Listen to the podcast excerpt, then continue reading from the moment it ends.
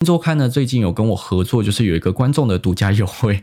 如果说你今天想要订纸本的话呢，金周刊纸本二十六期呢只要一千五百九十九元，这是相当于打五二折哦，因为总价是要三千零六十四块。那除此之外，它还会再加码赠送瑞士国铁帆布万用的收纳包，这个建议售价呢是四百九十块，而且是丹宁蓝，非常的好看。那如果说你今天不想要浪费纸张，想要环保一点的话，电子的呢也有订阅的优惠，电子呢你只要订三十八期是一五九九，其实是跟纸本是一样，但是呢纸本二十六期一五九九，但是电子呢足足多了十二期，所以呢如果说你今天想要省钱，我觉得电子很不错，相当于是三八折哦，因为它原价是要四二五二，那在额外呢一样是加送瑞士国铁帆布的万用收纳包，一样呢它原价是四百九，我觉得很不错，因为其实。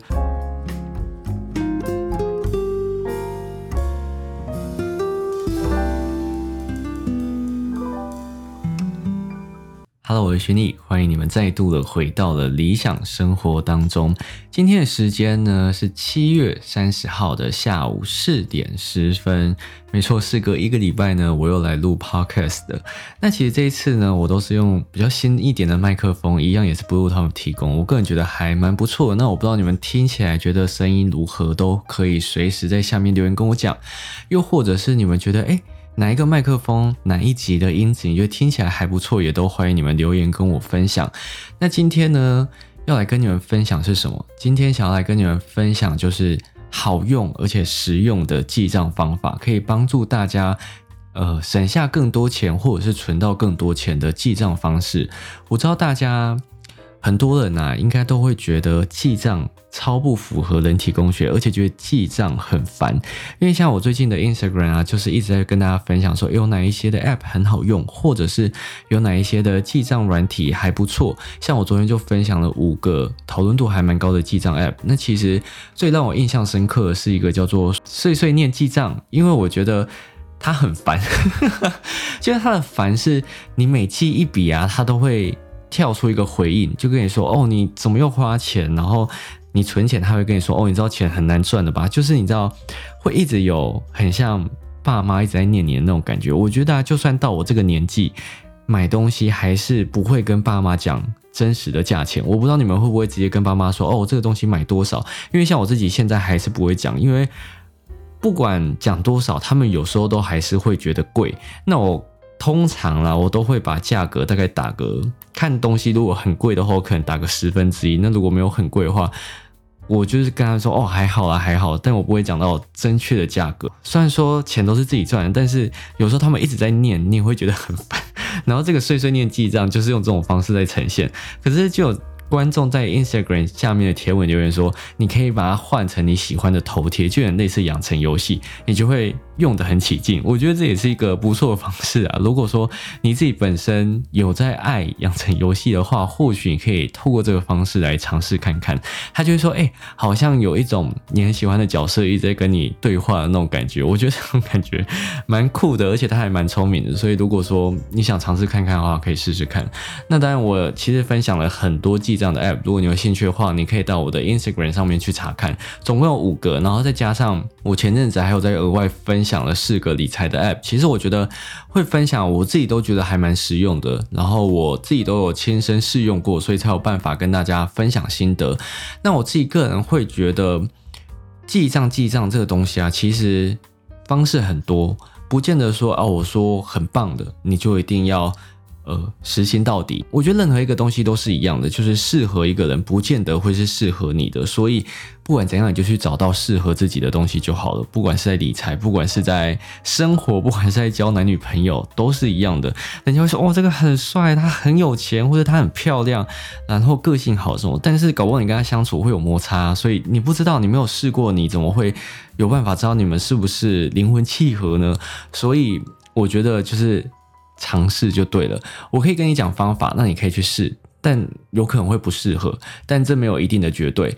那今天要跟大家分享的两个方式呢，其实我觉得很简单，那也是我自己在读书的时候发现到的。我前阵子读了一本书，叫做《财富之王》。那《财富之王》它其实是呃大艺术家的那个人所写的一本书。可是那一本书呢，它其实已经有一点年代了，所以有一些方式你想说，哎，怎么会用那种古老的词，像是马戏团啊，像是。舞会啊等等的东西，你会觉得哎，怎么好像是很久以前在美国的那种电影或者是电视剧会看到的一些桥段？但没办法，因为它是有一个时代差距。可是我觉得理财的东西啊，它其实跟呃时间跟年代不太会有相相距太远的感觉，因为你看到以前的。理财方式跟现在理财方式，我觉得其实不会到差很多。虽然说你今天如果真的要讲投资的话，可能股票或者什么会有点差，可是观念我觉得都是差不多的。其实我觉得想存到钱，很多人说你一定要从记账开始，但是呢，我自己个人认为，如果说你今天想要存到钱的话，有两种方式。第一个就是你要了解自己的消费，并且开始节流，这就是开源跟节流嘛。那节流就是。了解自己消费要怎么做，那就是记账嘛。那第二个方式就是增加自己的收入，因为我跟大家讲过一句话：钱不是省下来的，而是赚出来的。如果说你今天已经就是抠啊巴抠到不行了，可是还是省不到钱，这个时候你就只能增加自己的收入，你没有办法从你已经呃少很少的薪水里面再榨出其他的。余额来的时候，你就只能想办法增加自己的收入。可是呢，认为今天什么都不想做，连想都没想，连一种可能都没有去尝试的话，你就不要一直喊穷。如果你真的很想要增加收入，你可以去尝试一种方式。别人跟你讲很多种，你可以去尝试其中一种。那如果没有成功的话，你再去尝试十种，你去尝试一百种。你要把各种的方式呢都尝试过了，其中应该会找到一个适合自己的，而不是说。你总是在讲别人说啊，你讲的这些方式我都有想过啊，可是你有想，那你有去做吗？与其空想，不如去实际操作。你不要去呃糟蹋别人的好意，或者是糟蹋别人给你的建议，因为我觉得每一个建议人家会给你，其实他都是对某些人来讲是有用的。那你没有去尝试过，你不知道对你来讲是不是有用，所以你不要随便就说哦，这个东西好烂，这个东西不好。我觉得不要先那么快下定论。那但有一些东西是你可能。需要有第二专场，那你真的没有，你可能就没有办法尝试。那你是不是可以尝试去看看，说我要怎么去学到这第二专场？我要怎么透过我没有的技能来去增加我的收入？所以你可以去尝试看看，政府不是都有推出什么？呃，课程的补助两年七万块还是三年七万块，我有忘记了。那你可以去尝试看看，反正政府补助的课程基本上不会很贵，但是呢很实用，所以我会建议大家可以去尝试看看上不同的课，或者是你想要便宜一点，救国团也很便宜，因为我就一直在救国团。哎，没有，我之前是在。世新大学的进修部上日文，然后最近呢，我就是在救国台那边上日文。可是你知道，也是因为疫情的关系，所以基本上已经两个月没有上课，好像后面会分流吧，但是还不清楚。他说之后会在电话通知。但是我觉得救国台课真的是省便宜，我记得好像上，我有忘记上多久，十堂吗？才两千多块，三千块，其实没有很贵，每一堂都两个小时，所以你换算下一个小时才一两百，两三百。这样就可以增加你的第二技能。我觉得你不一定要真的学到超专精，因为我觉得师傅带进门，修行在个人。你可以先学到一点基础之后，再往上去打造。因为我觉得像是剪接这种东西就是这样。因为其实我在大学的时候学到真的是超级皮毛，可是你自己有在使用的话，你就会去想办法说，哎，我要怎样剪才可以剪得更顺，或者剪得更好看、更华丽一点点。所以我会觉得。反正你就是先学基础，学完之后，你就会想办法去让这个技能更好。如果说你自己也有兴趣的话，好，讲那么多呢，我们就来跟大家分享怎样我自己觉得还不错的记账方式。第一个呢，就是二分法的记账。那这个二分法记账是我自己发明的一个词啊，因为我会觉得，因为其实这个是。财富之网里面的方法，然后我觉得真的很棒，就是我怎么没有想到这种方式呢？就是你把你的消费都分成两个区块，一个区块叫需要，另外一个区块呢叫做想要。就是你把你每个记账的方式、记账列表所有的开支分成两个去记，像是如果说是卫生纸，你就是记需要；然后如果像是饮料可不可，或者是五十兰，那你就记想要。然后呢？如果说你今天是一个买零食，想要买一些呃炫炮的东西，那那个就是想要。其实你可以从每一次的记账当中去提醒自己。把钱花在需要还是想要上面，因为我常常跟大家说，你要去知道说你花的钱是是不是花在刀口上面。可是很多人会觉得这种概念他知道，但是你有去真的审视过自己的消费吗？透过这个方式，你就可以好好的去审视。因为我觉得有时候光是想，或是你把钱花出去那个瞬间，可是有时候你知道你在花钱的时候，你脑筋是一片空白的，因为你当下只有买到东西的快感。可是这个。快感，你不知道它是需要还是想要，所以你把它记下来就很重要。尤其是你一买完，你就在记的时候想说，哎哎，奇怪，刚刚那个东西怎么会是想要？你就会豁然开朗。然后，但是呢，也有观众会在下面跟我留言说，有时候当下我会觉得它是需要，但是隔一天它就变成想要。这个东西要怎么结呢？其实很简单，就是呢，你不要那么快买东西嘛，就是你可以先缓一天。有时候我们都是在冲动购物，你可以让自己的心境更慢一点点。就是如果说我今天真的好想买，好想买，好想买啊，你就先忍住，不要那么急着掏钱。说好，那我再想一天看看。如果说我今天真的又想一天，然后一今天会可能会遇到各种情境嘛，或者是我会询问朋友说，我你觉得我该不该买？那当然很多人会朋友都是劝败。可是当你遇到需要用到这个东西的情境的时候，你还是觉得你需要它，我觉得那或许就真的是需要了。可是有时候是你被当下的气氛所感染，所以你会一股脑想要得到这个东西，但是得到之后的快感是很短暂的，就是那个喜欢的感觉其实是很短。所以有时候如果你遇到这个状况，就是延缓自己的消费，不要让自己那么急着去得到，因为其实很多东西。你暂缓得到并不会怎样，只是你心情会很郁卒而已，就是这样而已。可是你的那笔钱是保下来的，所以如果说你今天真的要消费，不管是在网购，不管是在实体商店上面，我觉得你可以。多想一点点，就是让自己多冷静一点点。那我会建议你啊，如果说你要利用二分法记账的话，你一定要善用图表，圆饼图也可以，长条图也可以。就是你可以让自己知道你在当月呢需要的钱跟想要的钱比例大概是多少。你不要百分之百都是需要，因为我觉得这种生活好像有一点太无聊。你可以八二九一七三，我觉得都 OK，反正。我自己个人认为，如果说你今天已经实行了六三一的法则，就是分账户存钱法，然后每个月你把自己的消费账户控管的好好的，不管你这个账户里面你有多少的需要，你有多少想要，我觉得都没关系，反正你当月不要透支，那就好了。可是我觉得这种方式呢，可以让自己去。反省说：“哦，我是不是花钱花在想要上面？我觉得这方式很好，大家可以去尝试看看。我 Instagram 上面有呃把图表拍出来，所以如果说你有兴趣的话，我觉得你可以自己去做一个表格。因为很多人跟我要档案，但是其实这个档案。”我会觉得我自己做的太简单了，就是因为我真的是做超草率的图表给大家。因为我看到这个，我当下就想说，我想要跟大家分享，然后我就迅速的做了一个图表。但是这个图表你们去看，你会觉得哎很简单。我觉得大家可以多增加自己的东西，因为我觉得图表这个东西其实它做的方式很简单，然后你只要加一些自己的需要进去，需要的元素进去呢，其实都可以做的很独特。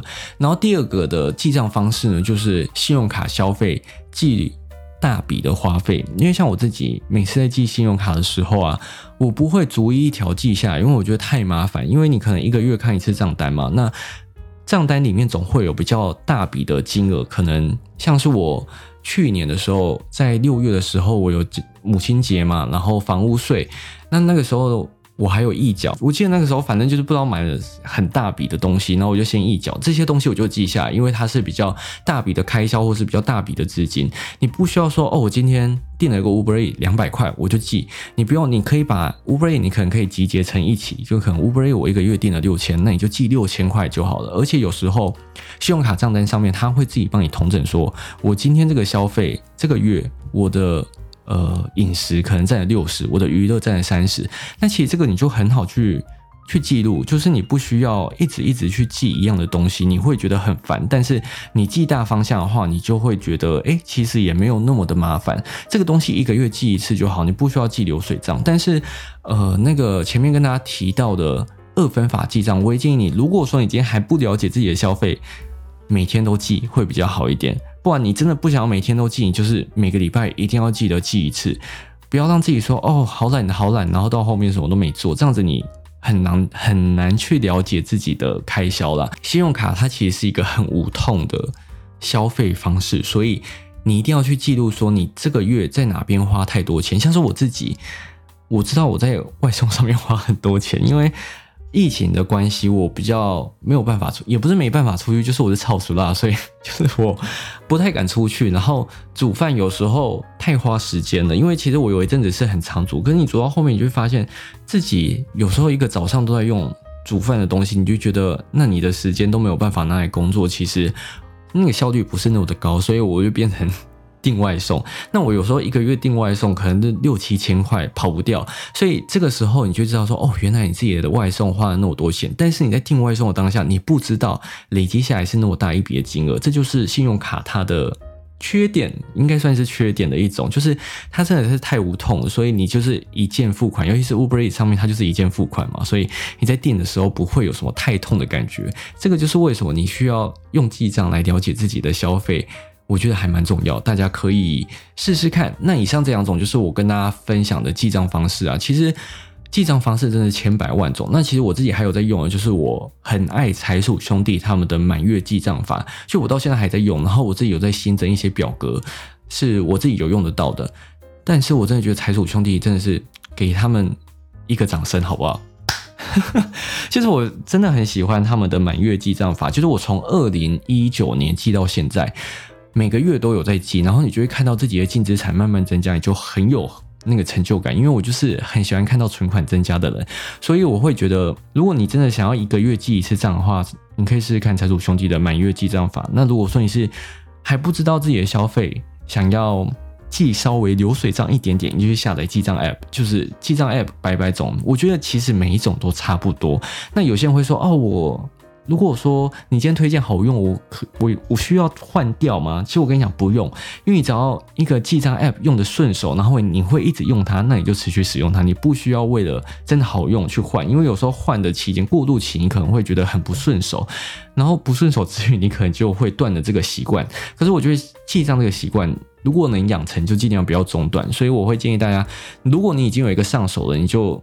尽量不要去换啊，我会觉得这样比较好。跟大家分享完记账方法之后呢，接下来来跟大家分享一个我最近在看的一本书。这本书呢是我之前在 Remo 上面，就是我在找说，哎，有什么可以看。然后因为我每次读书会都分享钱相关的，我就觉得有一点腻，所以我就想要分享其他的。然后我就找到一本书，叫做《真确扭转十大》。直觉偏误，发现事情比你想的更美好。就我那时候在看的时候，我想说，嗯，这个是心理学的书吗？但是我就是买下来看了之后呢，我真的觉得它其实呃改变了我很多的想法。但也不是说真的很多，因为我自己也才看两章而已。但是我觉得前面两章就会有一种让你觉得你自己真的是以管窥天的那种感觉。简单来说，他其实一开始就问大家一些问题。那我来给大家看一下他问了什么问题。首先，第一个问题呢，他就问说，现今世界的低所得国家里面，多少女孩会完成小学的就读？A 选项是百分之二十，那 B 选项呢是百分之四十，C 选项是百分之六十。你可以先想一下，说，哎，你觉得是哪个答案？就是在低所得国家呢，有多少女生会读完小学？二十、四十跟六十？答案呢是六十趴。其实这个答案我会觉得比很多人想象的都要再高一点，因为你会想，哎，低所得，然后女生小学会想说，其实我当时自我猜大概是四十，因为我觉得好像在跟我阿妈那个年代一样，但其实答案是六十，其实比大家想象中还要高很多。就是他这个这本书里面啊。他就是会用很多的问题跟数据来直接打破你对于世界的认知，因为我有时候我们对于世界认知其实是很单薄，而且我们太以媒体为主了。但是除了媒体之外，我们很难去透过别的管道来知道世界到底发生什么事情。但是媒体又是一个很主观的东西，所以除非你自己主动去查，不然你很难知道现在世界上发生的大事、发生的小事哦，可能都会报。悲观的大事，但不会报喜悦的好事，所以我会觉得这是为什么我们会觉得世界一直在变差的那种感觉。所以他第一章呢，其实就在讲说二分法其实这世界上不是只有二分法，不是只有说哎好人坏人，不是只有说有钱人跟穷人，其实很多人是中间值，只是我们太容易用二分法去归类一件事情了。但其实事情并没有那么的简单，尤其在世界这个分类上面，其实它之后就把世界分成四类，就是第一类、第二类、第三类跟第四类，就是你不一样的所得，其实没有办法用二分法去分化它的。然后我觉得有一个问题也很。很蛮酷的，他就说你最同意哪一句陈述？A. 世界正在变得更好；B. 世界正变得更糟；C. 世界既没变好也没变糟。你觉得哪个答案会比较好？因为我答案是 B，但其实真正的答案是 A。其实世界上是真的在变好，不管你是以任何的数据来看，赤贫国家人口的减少，或者是其他的，像是前面那个小学，它其实。人数都在变变少，所以其实世界上是在变好，但是呢，因为现在的新闻都是在指说，哎，像是什么全球暖化，然后灾难越来越多，其实世界都是在变糟的。然后二战之后死于战争的人也是日渐的减少。然后不管是疾病或者什么死亡的人数也在日渐减少，但是最近是特例，因为最近又有那个嘛武汉肺炎的关系，所以其实最近的死亡人数又拉高，然后平均的年龄一定是下降。我觉得这是有时候会有特例，但是其实第二次大战以来到前阵子，其实世界都在慢慢的变好。那其实这些都是他用数据上面来给大家看的，然后你看完之后你就觉得哇。原来是这样。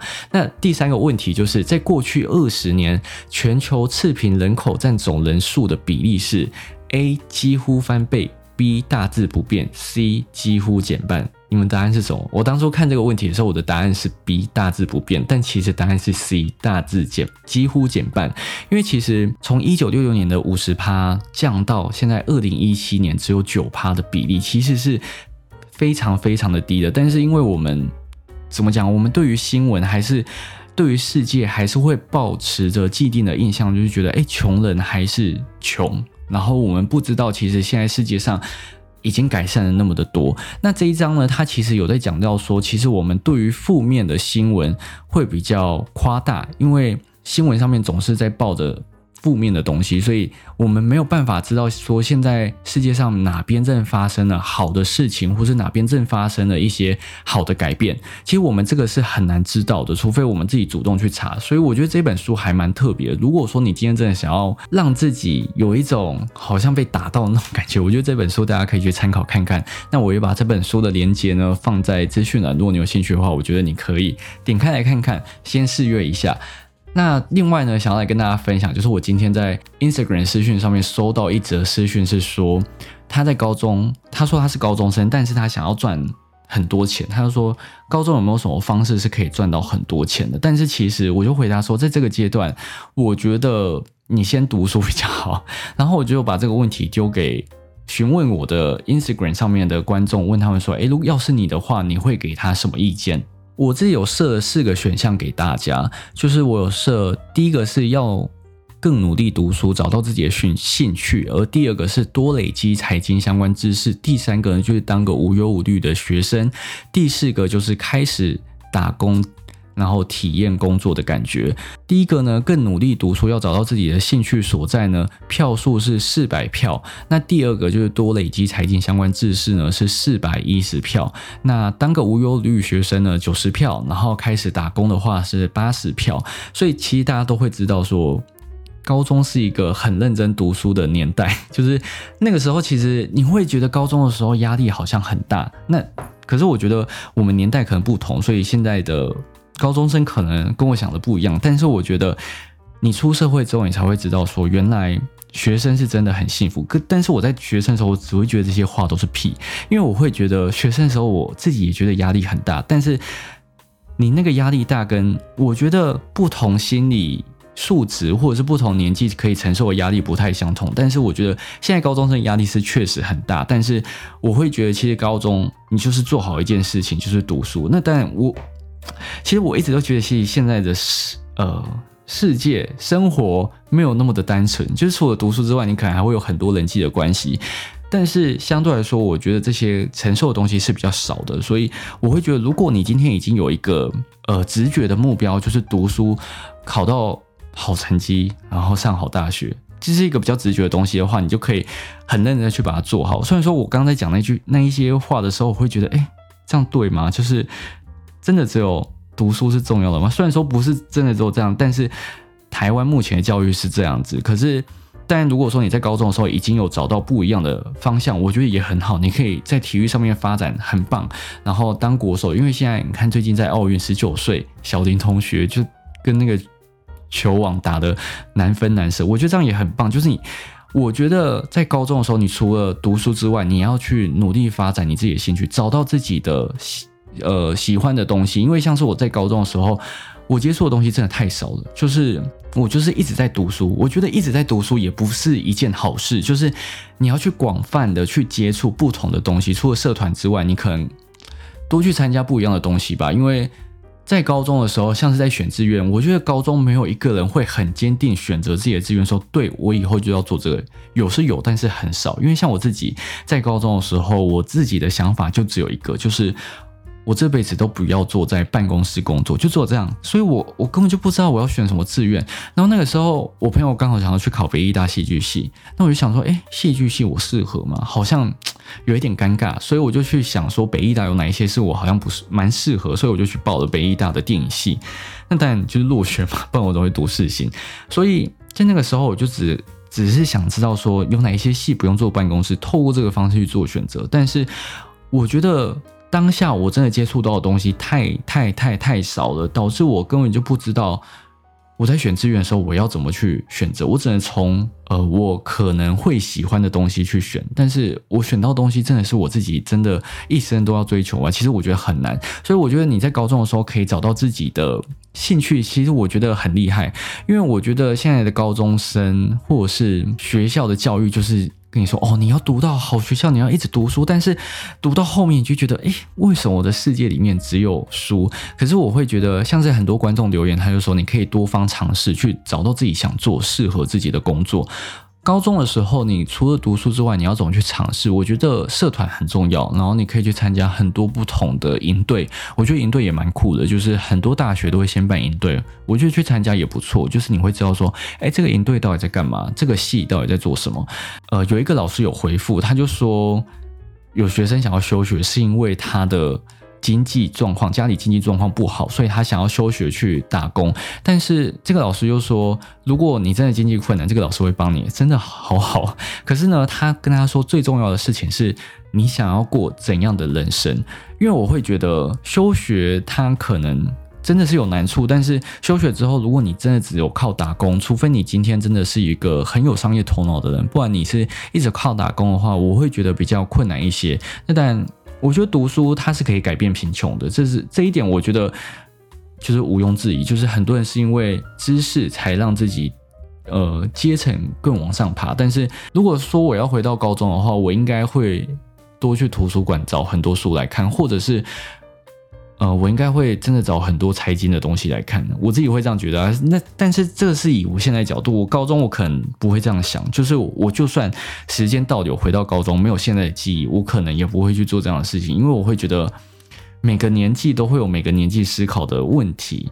然后我那个年纪真的完全不会想到钱，因为我没有零用钱啊，我也不会想说我一定要存钱存到多少钱，而且我在那个时候我会觉得一千块就很多了，所以在那个时候我觉得一千块很多的前提之下，我根本就没有办法想象我有办法赚到多少钱，因为我的能力可能都被我自己的眼界给限制住了，因为我只能觉得哦，如果我今天赚到一千块就很多，但其实。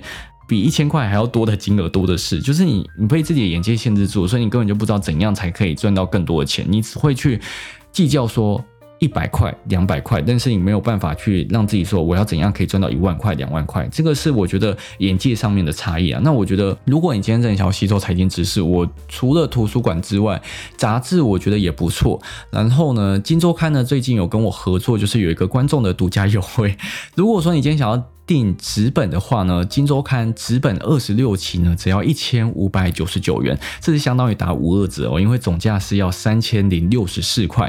那除此之外，它还会再加码赠送瑞士国铁帆布万用的收纳包，这个建议售价呢是四百九十块，而且是丹宁蓝，非常的好看。那如果说你今天不想要浪费纸张，想要环保一点的话，电子的呢也有订阅的优惠。电子呢，你只要订三十八期是一五九九，其实是跟纸本是一样，但是呢，纸本二十六期一五九九，但是电子呢足足多了十二期。所以呢，如果说你今天想要省钱，我觉得电子很不错，相当于是三八折哦，因为它原价是要四二五二，那在额外呢，一样是加送瑞士国铁帆布的万用收纳包。一样的，它原价是四百九，我觉得很不错，因为其实他们给寄给我之后，我真的觉得，或者每个礼拜都收到《金周刊》，就是我真的很佩服他们的编辑，就是我老实说，我真的有时候一个礼拜都看不完一本，但是他们一个一个礼拜要出一本，你知道那个资讯量多大吗？所以通常就是我收到，我就会先翻一下有什么是我有兴趣的，你可以先看标题。标题说，哎，哪一些你有兴趣？如果你有兴趣，你再去细翻。那如果你没兴趣的话，你至少知道说，哎，最近这个礼拜可能发生了什么事情，你觉得很不错。那我觉得这个就是一个很好养成你对于理财这一块的敏感度，就是你可以先知道哦，最近发生什么事情。那如果说，哎，你爸妈刚好有讨论这些事情，我觉得就是一个不错的参与的方式。我觉得高中可以先从这个这些方式开始，大学也可以。那大学当然还有什么理财、财经课啊什么的，我觉得大家可以去试试看。但是我觉得不管怎样，读好书也蛮重要，然后找到自己的兴趣也蛮重要。大家就是广泛的去寻找自己的自己的心之所向吧。那我也希望大家可以透过这些寻找呢，来找到自己真的很喜欢的工作，然后希望他可以做一辈子。那今天就跟你们分享到这边，我们就下一集再见喽，拜拜。